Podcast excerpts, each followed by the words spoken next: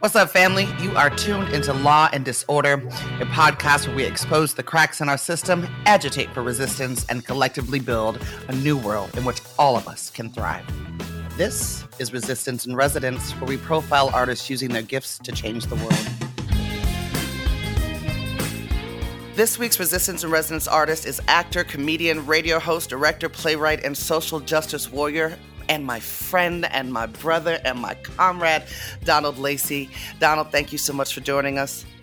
Oh, listen, Queen, you are one of my sheroes. You know how much I love you. We go way back. I'm so proud of you, and it's always an honor to catch up with you, sweetheart. I am, am sad and sorry. Well, not sad, actually, because this is good timing, but I, I when I was thought about it, I was like, why is, am I just now having Donald on as a Resistance and Residence artist? Because you exemplify the types of folks that we want to profile um, in these segments. I want to start with a little bit about you and specifically where and how you grew up and what your family was like. Well, thank you. Um, I, I, you know, I always tell the youngsters I mentor through Love Life, I wish you could have grown up in the Oakland that I grew up. I had a mother, a father, I had uncles, I had my grandmothers, my grandfather. I had a lot of hands laid on me, and both my parents were into the arts. Uh, my mother was a classically trained pianist who gave up that career to raise a family, and my father was a, a global technician, one of the first, if not the first, Black global technician who they kind of pioneered closed-circuit T V in the late fifties, early sixties. But on the side, he was a jazz drummer. So I was always around the arts. And when we were kids, we used to put on talent shows in the garage. And I was the director at five, Kat. And my sister, who I think you met, she's still bitter that I made her audition. I'm like, that was like fifty-something years ago. Get over it, please. But, you know... But, and uh, we were just, and, and I was I was just having this discussion with a young actor of mine. Uh, my mother introduced me to Paul Robeson when I was five years old. Mm. And I think we were watching Emperor Jones on T V. And I heard that deep baritone bass voice. And, and then she was just telling me about how he sacrificed his career for the betterment of human beings, you know, for laborers, for Black folks. And that always struck me. And I said, that's the kind of artist I want to be, that always does some type of art uh, that moves the human race forward. I mean, nothing against, you know, Oklahoma, Bye Bye Birdie and all of that, you know, fun for fun's sake. But I've never been about that. So, and I had the great fortune to work with some great artists. John Doyle was my first director, and people like that, and Rhodessa Jones and Margot Hall, who mm. is my other sister, who's an incredible talent, and she's so amazing in this play we're doing now. And, uh, you know, that's I've just tried to stay to the course, and I've been fortunate enough to stay busy. Donald, you are what folks call these days a multi-hyphenated artist. Uh, you're a comedian, you're an actor, you're a playwright, you're a director. Which medium did you discover first? Great question. Um, the first medium that I really fell in love with as a kid was radio. Uh, I used to listen to K D I A, Boss of the Bay, Lucky thirteen, K S O L, when Sly Stone was the D J there. And I said, oh, man, I want to be on radio. And then um, as I started college at San Francisco State, uh, I got uh, over at K P O O Radio. And that was really the first professional, if you will, medium. But then right after that, I got cast uh, in my first play, which was written by uh, Jamal Williams about a family that went to Jonestown. And uh, so, yeah, live theater Uh, was probably the first. And then I was lucky enough to get cast in a television show with Robert Hooks, who is just a prince of a human being.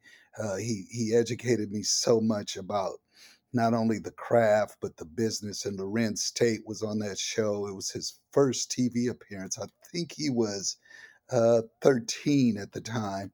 And uh, yeah, man, so I, I mean, that's why I am hyphenated, because you know, as an artist yourself, you know, you can never really wait for the phone to ring. And I've never been that person. I've always produced my own stuff, other people's stuff.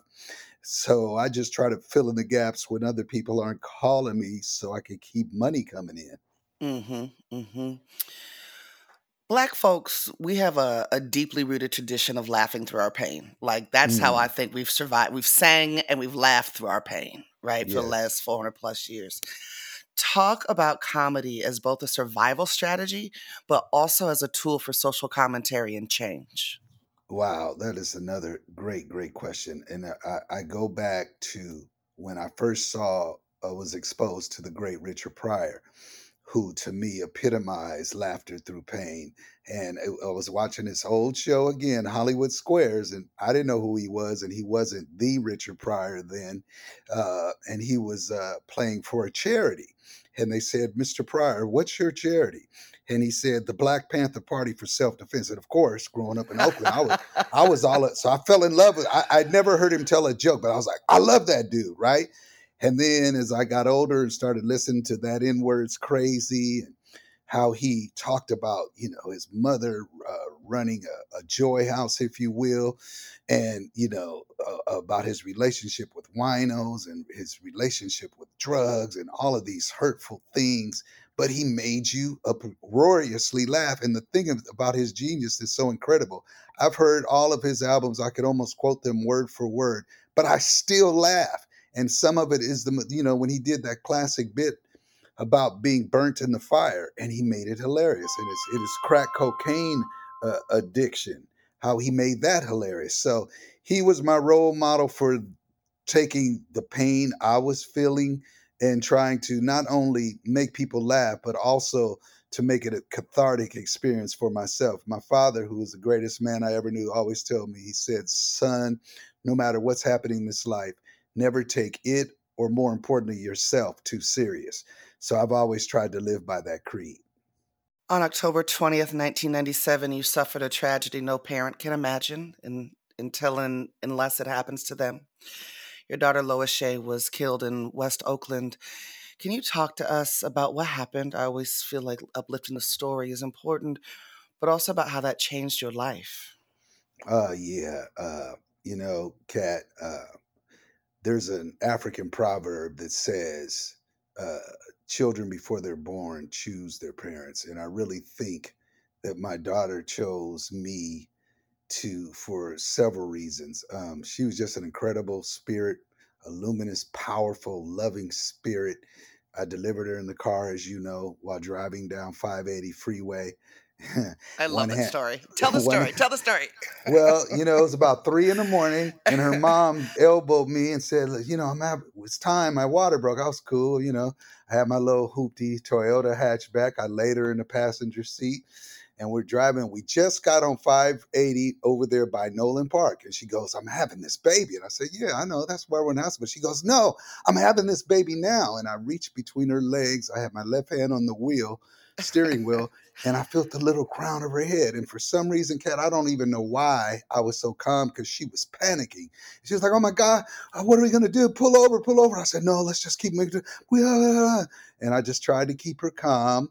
And then I just pulled and pulled and she came out to her shoulders. And then she literally dove on the floor of the car and made a splat. And then her mom just lost it. Oh my God, the baby's on the floor. The baby's on the floor. And I said, with all the cool, I said, I said, well, honey, pick the baby up because I'm still driving. And she picked her up and I looked at her and it was like, whew, it was like I saw the face of God. She was perfect. She was just amazingly beautiful.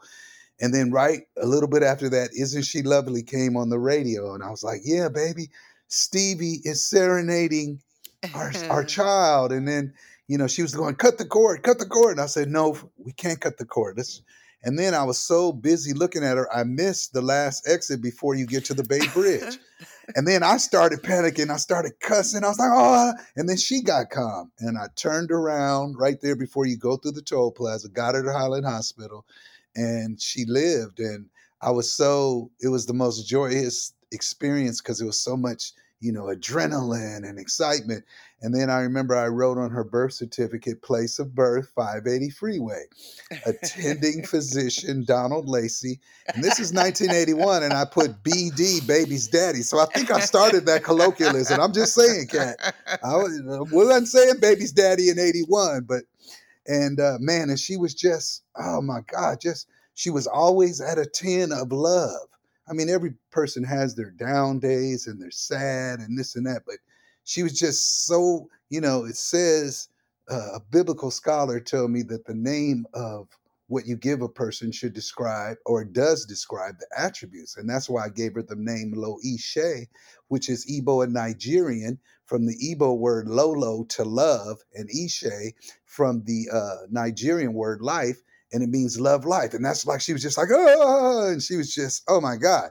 And then when she was a conflict resolution mediator, McClyman's High, where she was a student, I remember uh, I went to visit the school, and um, the teacher told me, said, Mister Lacy, your daughter, everyone loves her. She can just negotiate any squabbles or beefs, you know, be they from stray kids, gay kids, uh, trans kids, uh, uh, Pacific Islander kids, black, brown, whatever they were. And I had this great picture of her. It was some Latino kids and some black kids were having this beef and they were fighting. And they came through her program. It's a picture of the, the kid who was the black kid who was the leader of that clique and the brown kid who was the leader of that clique. And they're holding hands and she's in the middle of them putting their hands together. And that's just, you know, hmm, that's just what her nature. So a couple of months before she was unfortunately murdered, uh, another kid who, coincidentally or not, James Valerie, they called him Nunu, was whose birthday was on the same day as hers, January twenty-fourth, nineteen eighty-one, was murdered. And she was real upset. And I remember I drove up to the house and her and my nieces were out there and they were crying. And, and I've never been more prouder of an individual in my life. She goes, Daddy, I want to do something. Daddy, I'm tired of seeing all these black kids dying. And so I said, okay, well, what do you want to do, sweetheart? She says, I want to write a play. We got to do something. We need to have, you know, peace marches. And and that's where the seeds of the Love Life Foundation was born. So uh, on that dreadful night, October twentieth, when she was killed, my initial reaction was, you know, I want to get them dudes. And everybody was blowing my uh, pager up. I was up all night. I was in L A. I was at the Improv when I got the page about what had happened. And everybody, I was calling everybody I knew, and people were giving people my numbers. And these cats, I'll never forget, they pe- I didn't know the number, but it was nine one one. And I called this dude back, and he goes, hey, Mister Lacy, we think we know who was involved. Just say the word, and we'll push that button. And I said, no, wait till I get back. I'm coming back tomorrow. And then the last person I talked to in the wee hours of the morning on October twenty-first was my grandmother, Mother Annie Pearl Franklin, who lived a couple months shy of one hundred two. And she said, my only grandson, what the devil meant for evil, God was going to turn to good. And right then I remembered what my daughter taught me, that she didn't want no revenge for her friend. She wanted to do something positive. So I put the word out. I said, man, don't touch them dudes. We ain't having that on my daughter's ledger of her memory. I want to establish a, a, a better legacy, a legacy that's the meaning of her name. And we just started, you know, we had a week before Christmas that same year, I'll never forget, Elihu Harris, who was the mayor, gave us the city council chambers. We were sitting at the dais that I don't think prior to that a community group had ever had. And there was like, this is a week before Christmas, December eighteenth, uh, Uh, nineteen ninety-seven, there was like seven hundred fifty people and there was a line down. So it really touched a nerve in the community. And there was some of everybody there. And we just started, you know, we didn't have money, never really had any money last year. And thank you, by the way, you have been a consistent supporter of that work. I so love and appreciate you for that. Cause you know, we don't, we don't have no, you know, full-time staff, including me. I work full-time plus hours, but I don't get paid, nor do I care to necessarily. But, you know, we've been able to reach thousands of young people, you know, we're, and now Love Life is the official motto of Oakland. Every entering Oakland sign says Love Life, not just to honor her, but anybody. I don't care of the circumstances who's been murdered. Murder is wrong. I don't care if it's somebody in the corner of the state of California, the state of Texas, or whoever. So, and now, to God be the glory, we're at the Oakland airport. When you fly into Oakland, yeah. You fly out, you see Love Life. So, and I owe that all to the creator uh, and my daughter's just incredible spirit. And I really believe before she came to earth, this was her script. this was her mission, and she more than fulfilled it. So I, I'm just blessed, you know, that she chose me to be her father. I clocked the the love life uh, language last time I I came home and thought of you and smiled real big. Donald Lacy, when you see, I mean, everything we're talking about, when you, you see the levels of violence that are taking place on Oakland streets right now, you know, we know that began to tick up when the economic pandemic yes. came hot on the heels of the coronavirus pandemic. I know for me, I have so much frustration because I feel like we know what we should be doing and mm-hmm. we continue to refuse to do so. What it is, what is it that you think we could and should be doing that we just ain't? Well, that's a great question, and I'm not going to even pretend that I know a definitive answer. But one thing I do know, and this may sound touchy-feely to other people or whatever, but it starts with love. We're dealing with people who marginalized doesn't even describe their existence. They live on the outskirts and have been excluded from everything, you know, to participate as functioning, uh, viable. And by viable, I mean having resources to put a roof over your head, to put clothes on your back, to feed yourself, your children. So to me, this is a cry. Uh, what's that quote Martin Luther King says about quote unquote riots, that it's the uh, people wanting to be seen. It's to the me, language of the unheard. Exactly. And this is what this uptick in violence is. Oh, you don't hear me? Oh, can you hear me now? Can you see me now? And we, it, it needs to be not only a change of the system and the structure, but we need to change our con- our consciousness as human beings. Again, you know, I always tell cats that I know that are on the periphery and doing whatever they doing. I don't ever talk, hey, you know, I just always explain, well, you know, Uh, you out here trying to do what you do, whatever. And I'm not going to never judge her, but I always tell them what it was like back in the day. There was always a criminal element in Oakland. Let's not make it up like, you know, it was this panacea, but there was a certain code. People, if you had a beef, A, uh, a, a beef with B, you didn't involve C, D, E, and F. You dealt with A and B.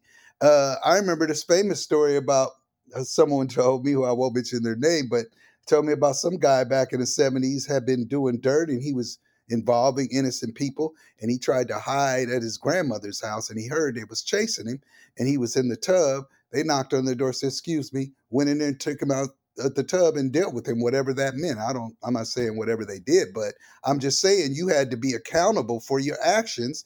And if you and if you had a beef, was don't involve in. My daughter wasn't killed because she was in a gang or she was in, she took a ride home with somebody that got in a squabble with somebody and was in the backseat of his car, and they saw his car, they were shooting at him. They involved her in something that didn't have anything to do with her.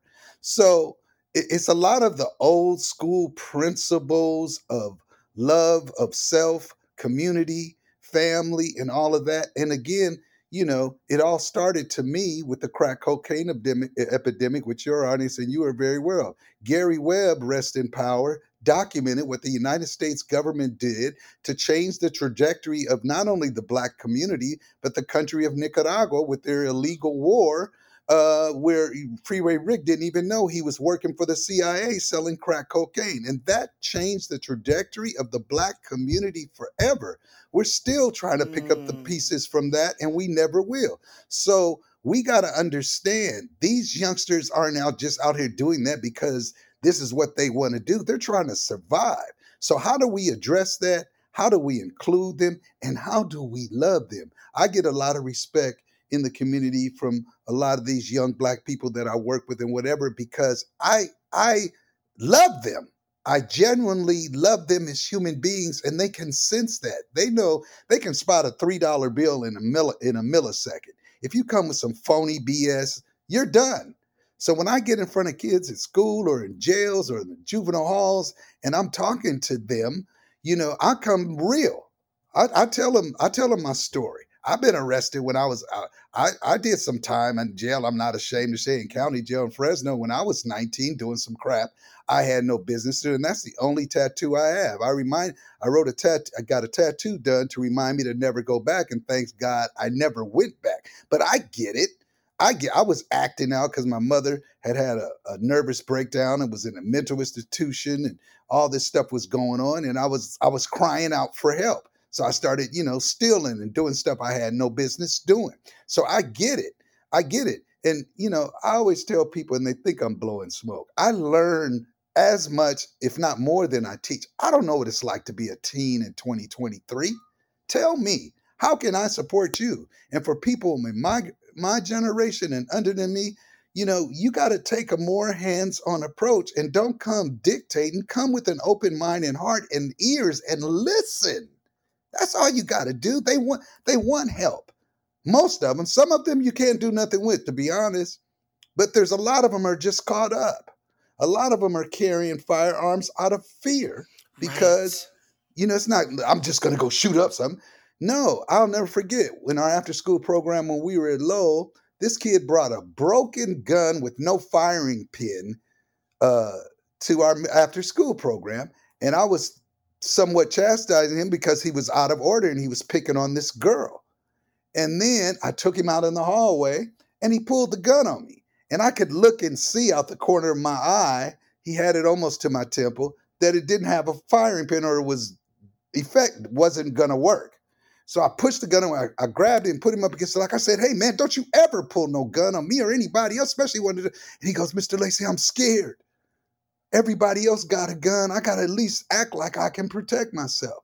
Now, what does that say about, and this was in, what, two thousand two, two thousand three? So that's been ratcheted up, you know, twenty thousand times since then.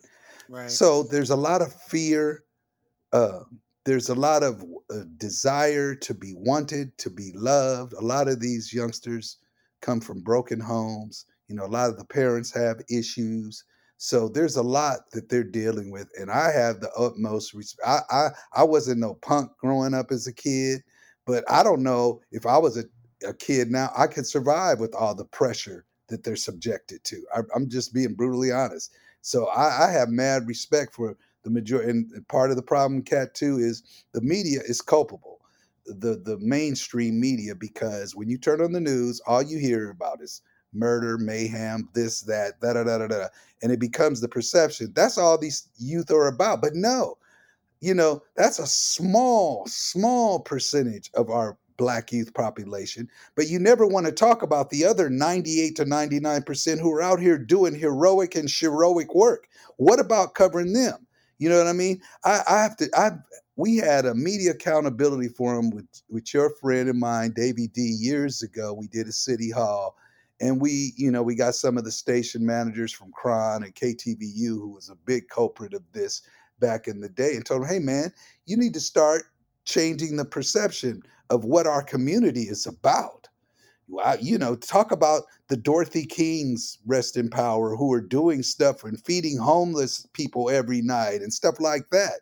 Because, you know, after a while, everybody, it gives the, it almost gives the law enforcement license that, well, they're all criminals, so we got to treat them a certain way. I beg That's to right. differ. That's right.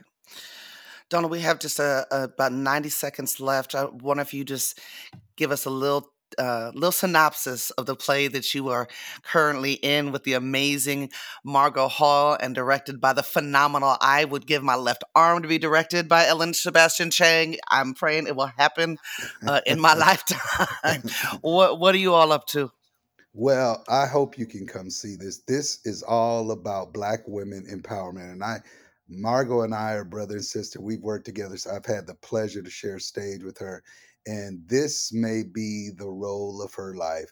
She is so powerful. We were in rehearsal, and I just started crying, and I thought, wow, is this me crying or my character? And I realized, because I play her brother. It was the character, but that's how amazing and raw and open. But it's a beautiful place. Starfinch is a genius. And uh, this is the second time I've got to work with Ellen. And like you, for years, I was like, Ellen, I want to work rub with it you. in. No, no, I'm just saying. I was like, Ellen, I want to work with you. Please, Ellen, please. And finally, we did Candlestick over there with Camposanto, my company. And then this opportunity, and she, well, you know her. She's just a, one of my favorite people on the earth. And you will get that opportunity, I guarantee you, because she's just divine. And folks got to come, magic theater dot org. And wow, it's for everybody, but Black women, this is your show. All right.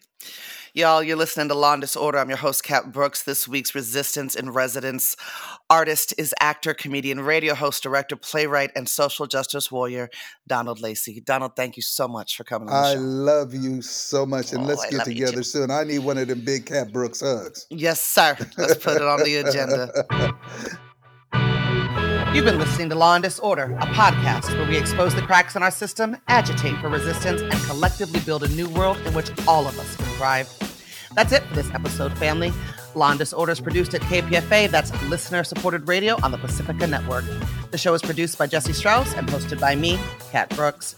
Our theme music was composed by Steve Raskin of Fort Knox five. Our Resistance and Residence theme music was composed by Jesse Strauss. If you like what you heard, please follow us on social media at Law and Dis, and subscribe wherever you listen to podcasts. You can also find our content live at eight a.m. weekdays on K P F A. That's ninety-four point one F M in the Bay Area. Our show and all K P F A's programs are funded exclusively by you, the listeners. If you're in a position to support us, please donate today at k p f a dot org. Take care of yourself and take care of each other. We all we got, fam.